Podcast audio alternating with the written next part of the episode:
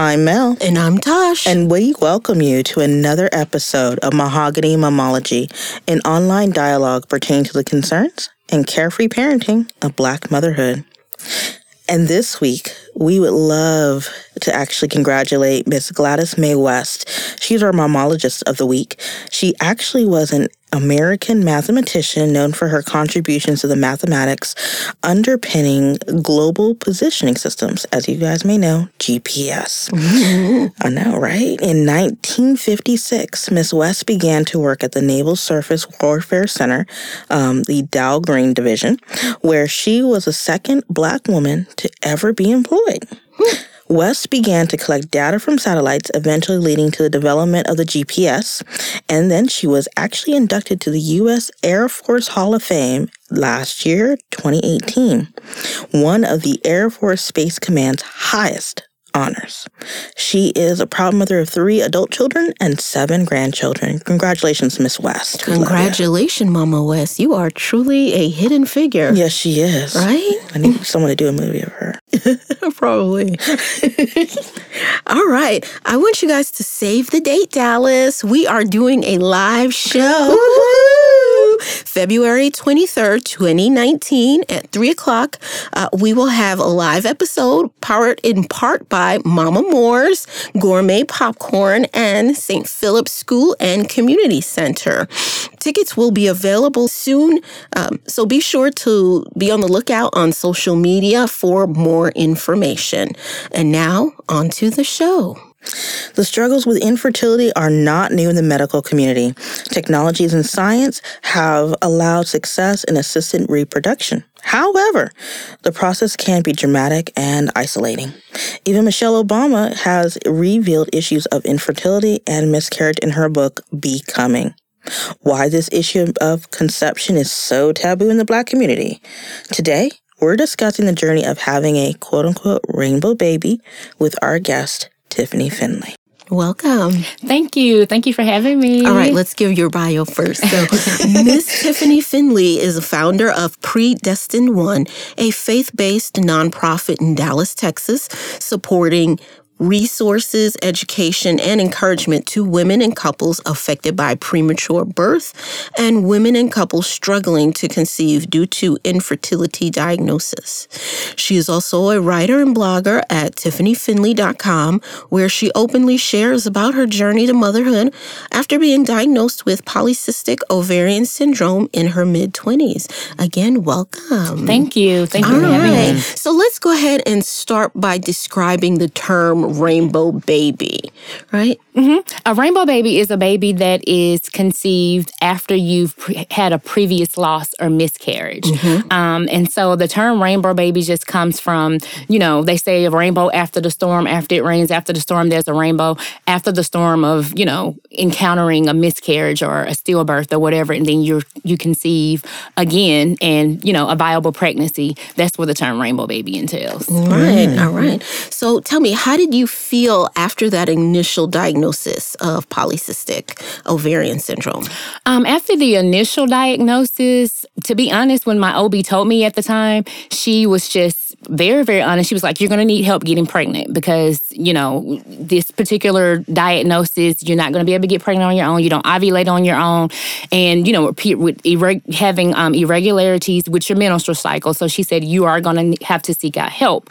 And so when she told me that, I was like, Okay, cool. You know, we'll have to go, you know, get a little bit of help. That that won't that won't be, you know, anything. That'll be fine. It won't be anything. I didn't in, in my mind at that time in my mid 20s, it didn't register to me that it was not just going to be this you know, this thing where it, it you go to a grocery store with an over counter right, situation. Like, like yeah. there's a there's a whole process right. to trying to conceive because of this diagnosis. So it just didn't register with me at the time that it was going to be a journey, like a true, real journey. And wow. even in your mid twenties, were you in a serious relationship or anything like that? Actually, I was engaged at the time. Ah. My fiance at the time, who is my now husband, okay, um, he knew about the diagnosis. He was aware that we were going to need help trying to conceive once we were ready to start our family. So he was, you know, he supported me the whole way, mm-hmm. um, knew what was going on and supported me and was like, hey, we're going to do this. It's mm-hmm. going to be fine. You know, we'll have our babies when we're ready to have babies. And so, you know, he was very supportive. Okay.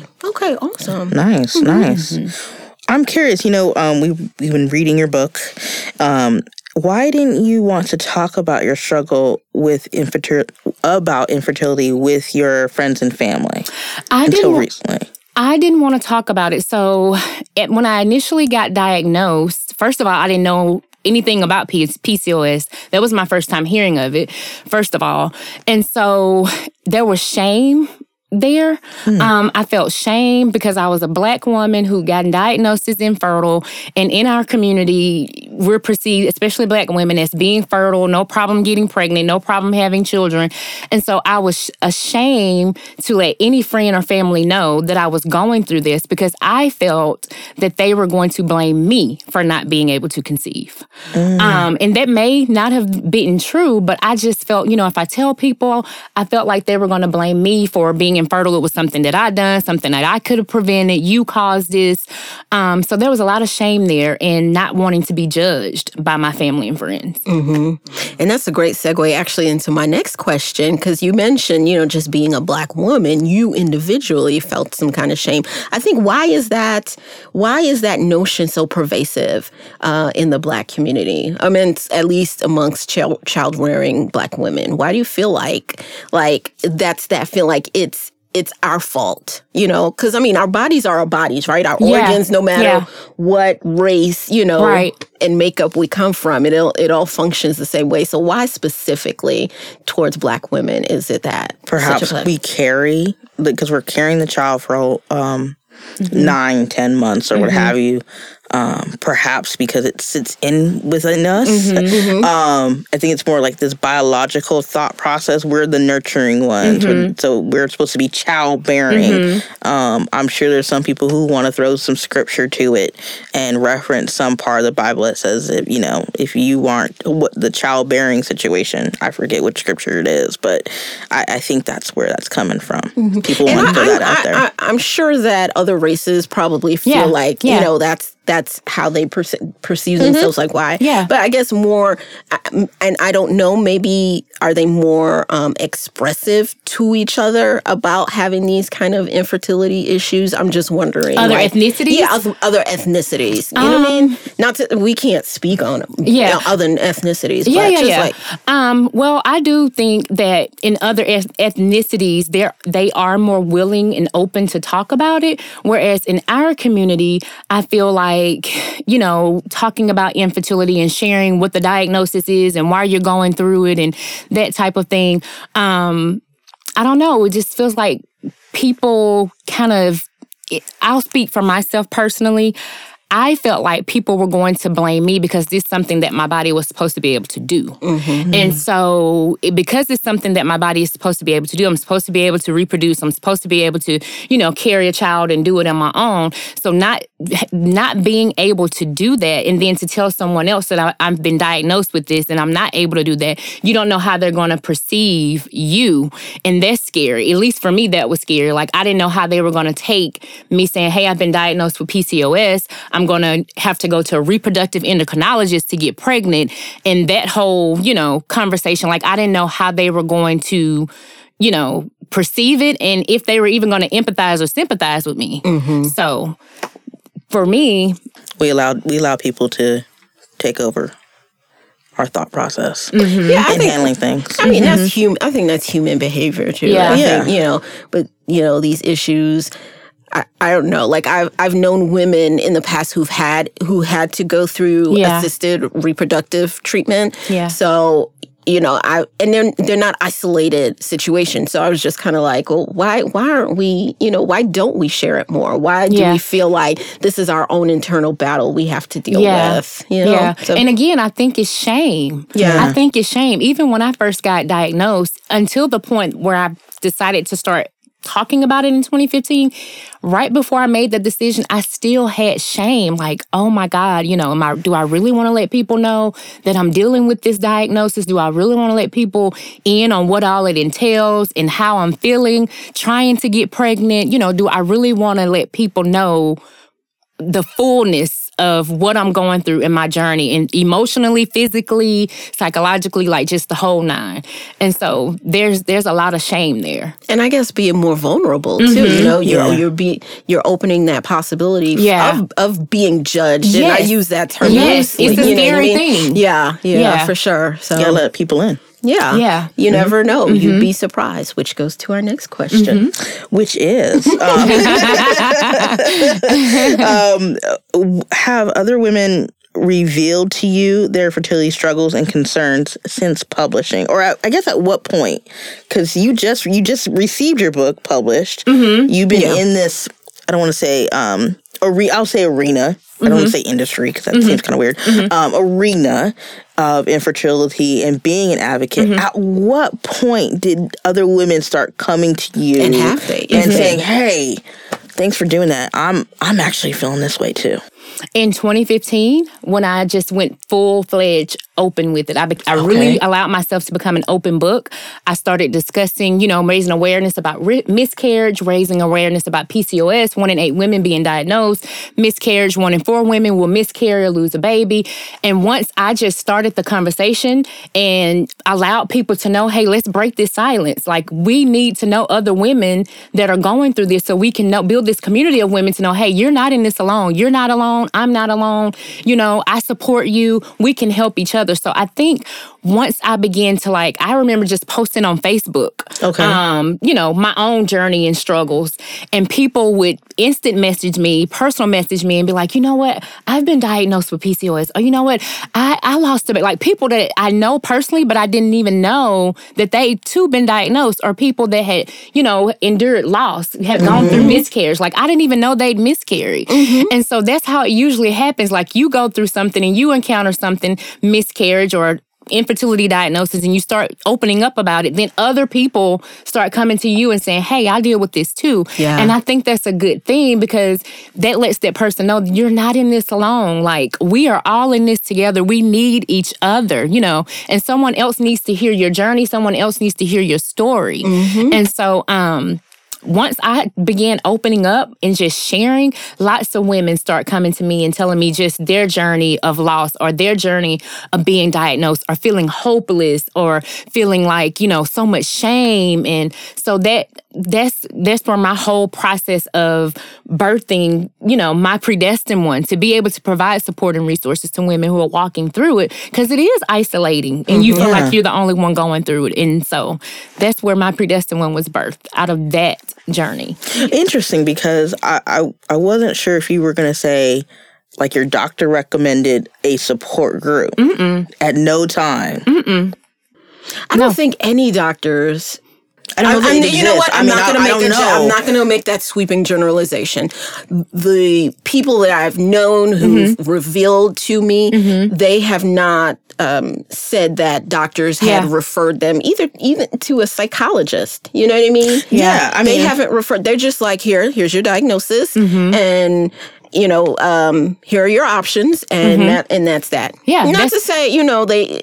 It, would be in the best practice Yeah. as a medical doctor to say, hey, you know, here's a psychologist, here's a support group, you know, to Yeah, give like the whole lactation thing. Yeah, to you have give problem, above and, if you, you have know- a problem, you know, giving, you know, breastfeeding, you get like a whole laundry list of support. Yeah. a list to a degree. You know, what Yeah, I mean, yeah. you know, there's like different clubs and whatnot. Yeah, mm-hmm. And yeah. That's why I was like, oh, was there is there not a, such a thing for? yeah, you you you would think though, Oh. right? Yeah, you would think, but I when again, I just I based this on my own personal Sure. journey. I can't speak Yeah, for anyone else. sure. But when I was diagnosed, nobody came to me and was like, "Hey, here's this support group of women who are going through infertility." Like I didn't know anything about an infertility support group. I mm. didn't know anything about a support group for women who had miscarriages like i knew nothing about all of that. It wasn't until i launched my own um launched my own founded my own organization that i began to see other organizations that help women through you know miscarriage and you know baby loss Yeah. or infertility. But prior to that i didn't know any i didn't know anything about any of those types of resources For sure. at all For sure. And I even think about now to let's say let's say 2008, but it's 2000 2009 just started. But I also think like what helps um, lessen or or more awareness in addition to other people in the community. I think there are more celebrities now, black Mm-hmm. women celebrities. Um, Beyonce revealed, Uh, of course, Michelle Obama, and more so what's her Mm-hmm. Gabrielle? Union. Mm-hmm. Gabrielle Union. She has revealed. So And Tyra Banks. and Tyra Banks. That's right. That's right. And so I think, you know, when you see those women at, you would think that they're at the peak of, you know, their Yeah. celebrity Yeah. you know, and, Yeah. and they're just human beings. Yeah, I they're think. human beings as well who desire to be moms. Yeah. and it has it was not easy for them, so they had to take an alternative, you know, route. And Right. so I think it helps whether you're a celebrity, whether you're a store clerk, whatever. Like when you share that part of your journey of when you open up about it and begin to share, quite naturally, other women is going to be like, oh, well, I'm not the only one. Right. You know, it doesn't. It makes you not feel so alone. And I just say, like, just being having those high profile women Yeah. speak, I guess, makes Yeah. it more humanizing. Yes, You know? absolutely. So mm, that's Definitely. my thoughts. So, uh, prior to or during your journey, had you ever considered adoption?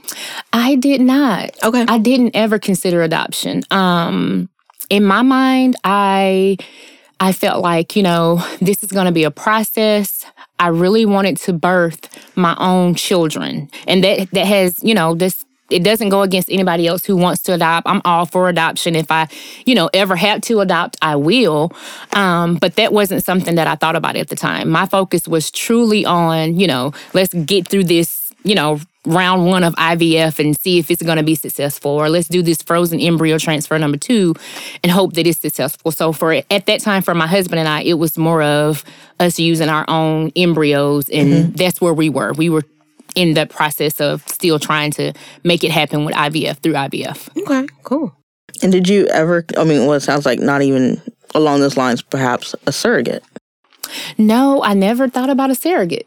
I never thought about a surrogate. Um, because for uh, like for me, the issue was I didn't ovulate on my own, and so they had to stimulate ovulation. And once ovulation was stimulated, um, you know, grabbing, doing, going through the whole process of IVF and get doing the egg retrieval and getting my husband's sperm. So we were in that process.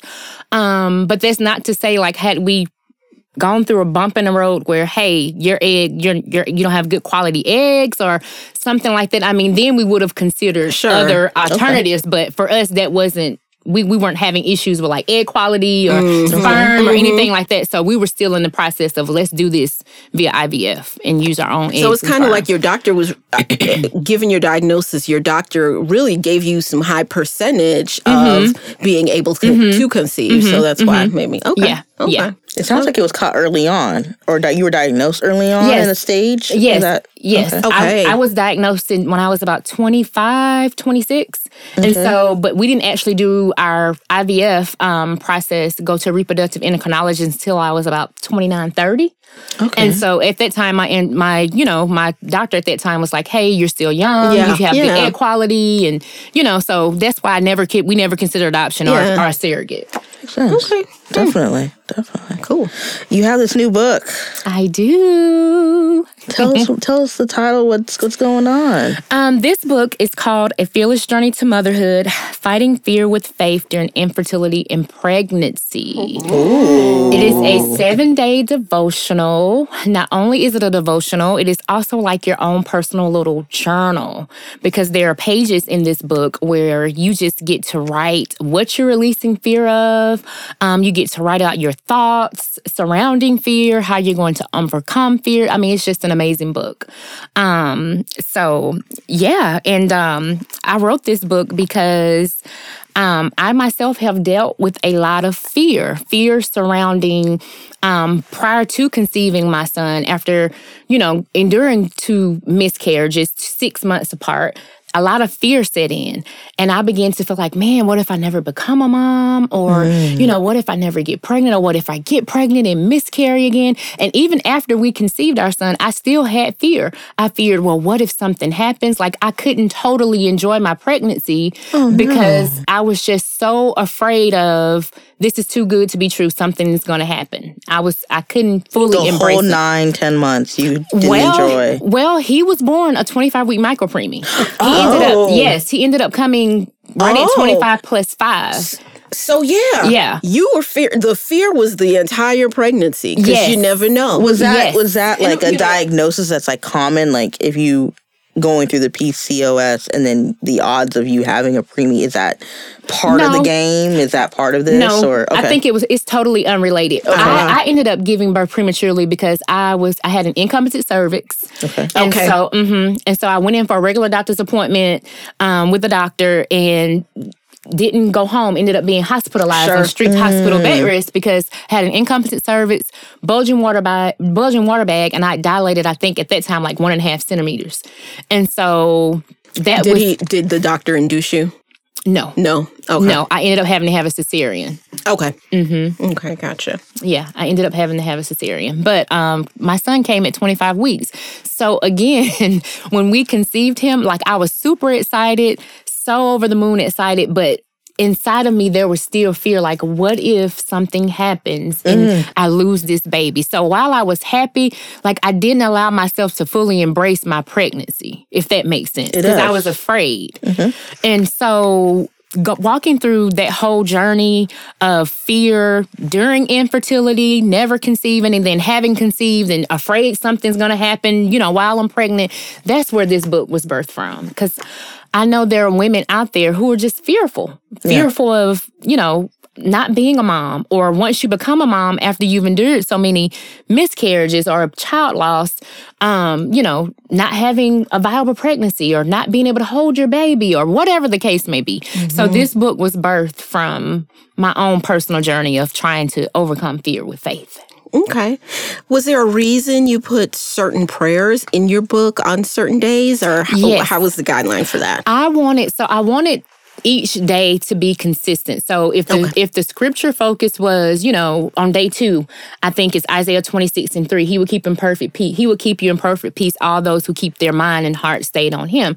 So I mm-hmm. wanted that whole day, even the prayer starter to be about, Lord, give me peace. Help me to walk peacefully, you know, during this journey. Help me to remain, remain peaceful. Help me to keep my thoughts on you. Help me to keep my mind on you. So that's how the prayers come about. I just I mm-hmm. wanted the prayers to be consistent with what I was talking about on that day, and then it being a prayer starter into you um you asking God to give you peace or whatever the topic is for the day, you asking God to give you peace and help you keep, you know, your mind stayed on him while you're walking through your journey of infertility or while you're walking through the journey of being pregnant, but you're still fearful to overcome those fears.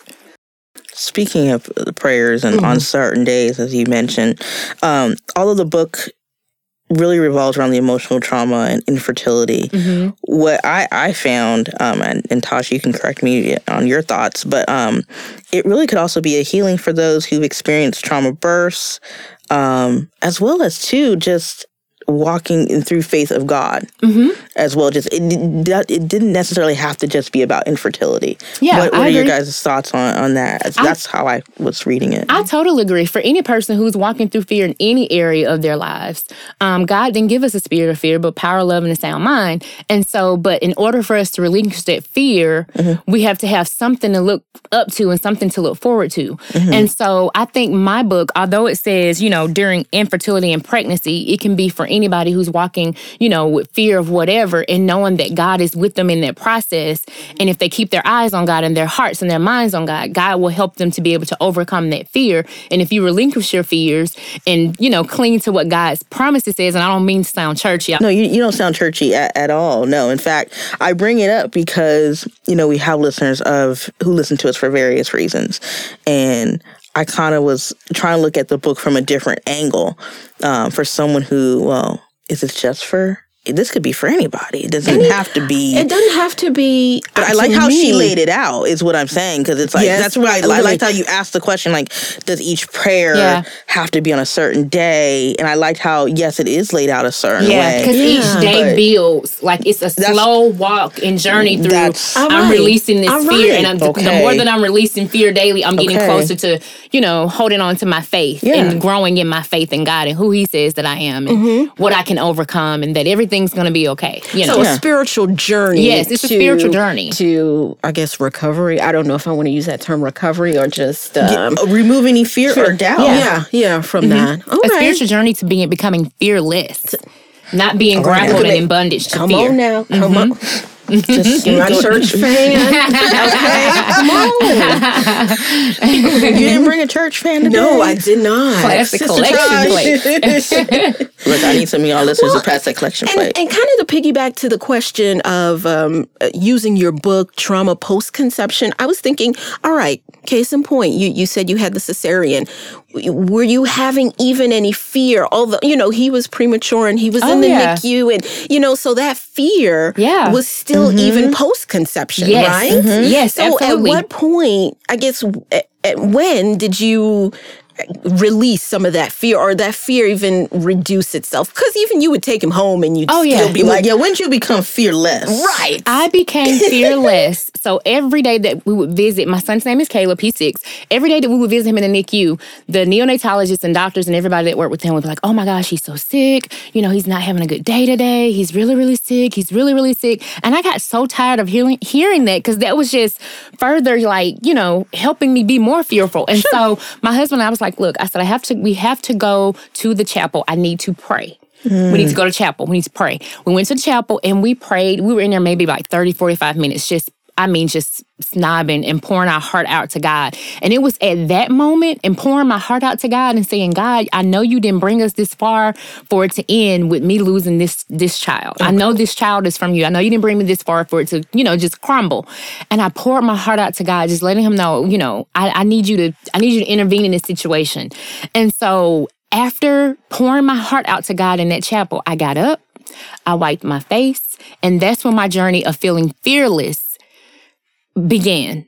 I walked back in that NICU and I would pray over Caleb. I would speak life over Caleb. I would speak the word of God over him. My husband and I would pray over Caleb before we would leave. Of course, we can always put our hands in the incubator, but we would lay our hands on top of the incubator mm-hmm. and we just prayed. Like we had, we it was so beyond us, and all we had was to was to depend on God and our faith. Mm-hmm. So at that mm-hmm. point, it was all on God. We were like, God, you know, we know you're a God that does the impossible. You're a God that works miracles. Nothing is too hard for you. We need a miracle. I need a miracle for my son. And so that's just what it was for us. And so we just Hmm. prayed over him and stood on faith. That's all we had to stand on. We stood on mm-hmm. faith. And yeah, that, were there some days that I walk in there and I would see things and see him not doing so well and fear would try to come? Yes, it would. But I would have to immerse myself in the word of God. And remi- mm. God reminded me of who he is, you know? And yeah. so that's the difference. that's the difference mm-hmm. and God surrounded you with miracle workers yes. Yes. and NICU to help provide the vehicle Absolutely. look at me They were angels. angels. I love it Bring it, Yes. sis. Bring it. Yes. Come on down the aisle. so where where were we we kind of we kind of got sidetracked a little bit so no, no, it's it's all good. Um, you know, one of the one of the days of prayer, I think it's day 2 You talk about being a person who worries a lot. Mhm. What are some examples of walking in faith and not in fear? well and you Well, I mean, to I mean, it yeah well, but that, the- but I mean, in terms of maybe Yeah. someone, what someone else can do. sure Mhm. So for me, and in this book, um, this book is intentionally about meditating on the scriptures each Mhm. day and then not just meditating on them but digging in those scrip- scriptures combing through them and saying okay what is god saying to me right here in isaiah 26 and 3 he says he will keep me in perfect peace if i keep my mind stayed on him so while i may be fearful about you know my child being in the nicu or i may be fearful about oh my gosh i just got this diagnosis and my doctor's giving me a 2% chance or i may be fearful about miscarrying again, God has told me to keep my mind stayed on Him. So, how do I mm. keep my mind stayed on Him? I get in the Word and pull out those scriptures that speak to my situation. And you know, whatever, whatever, whatever doctor has told me or anybody else has said that's contrary to that word and that promise that God has said about me and my situation, I pray that I speak that over myself. And I think that what helps build faith. You begin to see God as a sovereign God. You begin to see God that this a God that cares and that can do more than enough. Because if you don't intentionally um, fight fear with faith, fear will win. You will begin to think, okay, well, I'm not, I'm never going to be a mom, or I am going to miscarry again, or whatever the case Sure. may be. But I think when we begin to apply the word of God to counteract that feeling of fear and mm-hmm. you're standing on the word and the promise of what he said in that word, then yeah, I know what the doctor said, but my God says da da da da da, you know? Mm-hmm. Mm-hmm. And so that's what's helped me it to to to let go of fear and to hold on to my faith is you know making god's voice and his word louder than my current situation or circumstance and what it looks like in the natural Okay. Okay.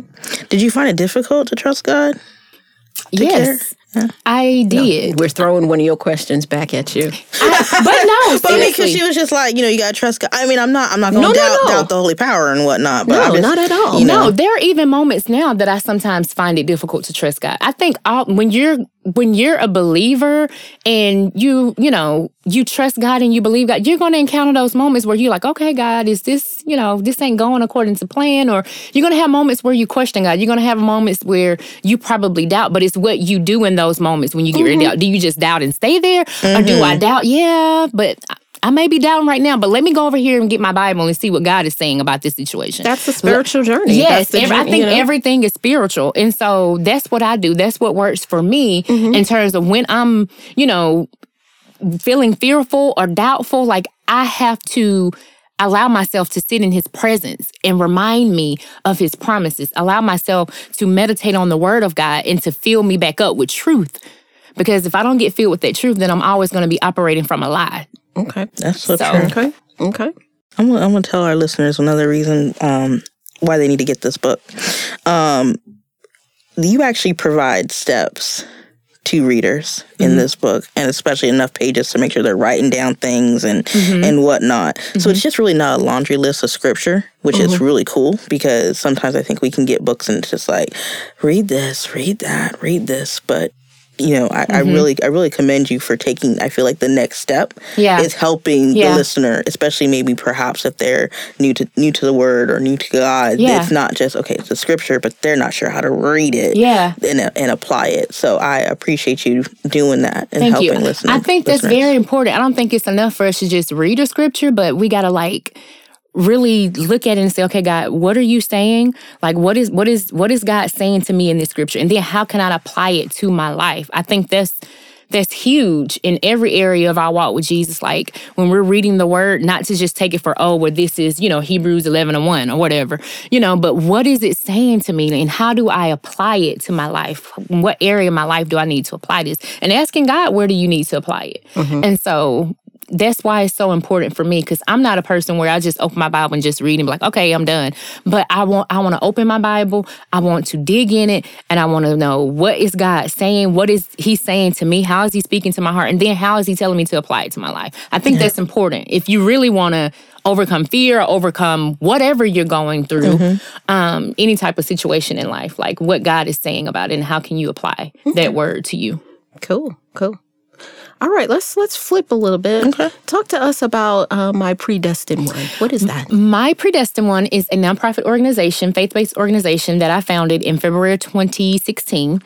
Um, it was birthed out of my, again, my journey of infertility, going, have, you know, being having two miscarriages and then conceiving my son and he was a preemie and so i just remember being home with him um when he got discharged home, I wanted to help other women who were going through infertility. And I wanted to help other women who were in the NICU because when my son was in the NICU, I was just freaked out about work. I was like, man, I still have to go back to work. My child is in the NICU. Like, how is that going? Like, I was just so, so freaked out. And, you know, luckily my husband's like, hey, don't worry about that. You know, we'll figure all that out. But when you're in the NICU and your child is fighting for their lives, the bills don't stop coming in. Right. You know, they're still piling up. You still got other, you know, responsibilities and obligations and stuff. And so I wanted to um, create this organization to be able to provide support and resources to women and couples that are in NICU or women and couples who are walking through infertility, whether it be a gas card, a food card, or,